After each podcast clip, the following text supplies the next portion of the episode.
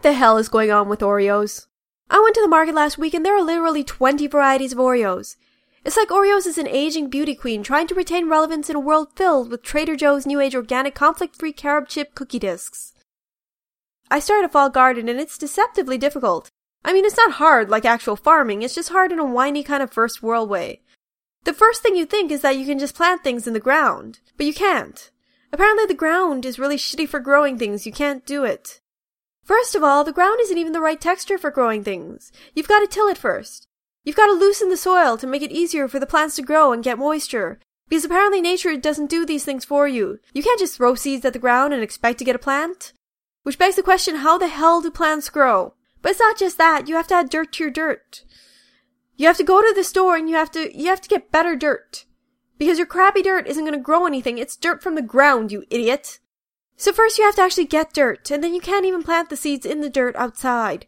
You need to bring the seeds into the house and grow them there because plants hate being outside. It's too dangerous for a plant to be outside. It could get run over by a car or something.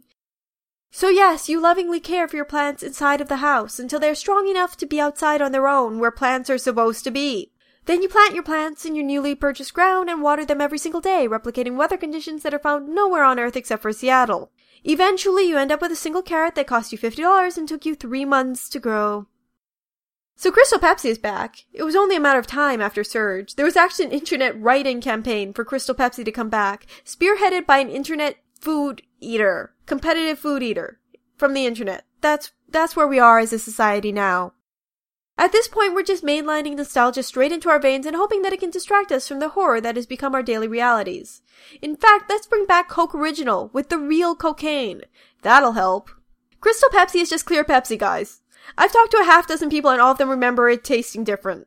It was sweeter or citrusier or something, but it's really just clear sugary Pepsi. If you taste any difference at all, it's because it came before a time when corn syrup developed a stranglehold on the United States economy. Crystal Pepsi was manufactured in 1992 and it was discontinued by 1993. We all remember it, but it was there very briefly.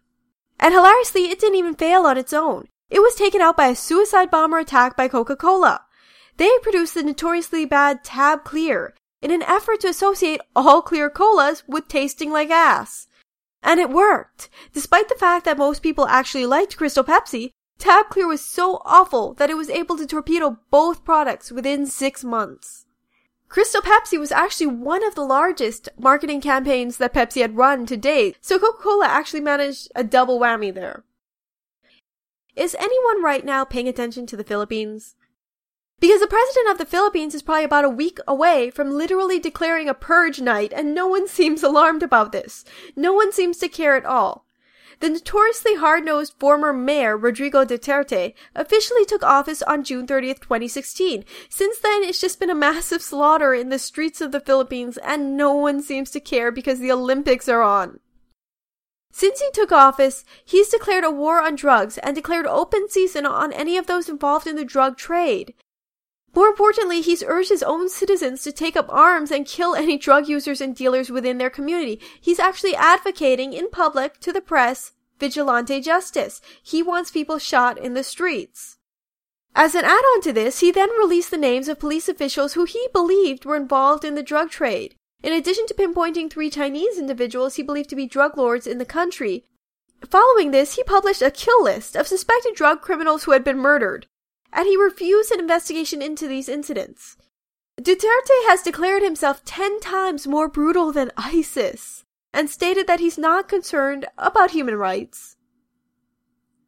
About human rights. That's right, he's just not concerned about them. Human rights is not a situation that he, the president, is going to think about.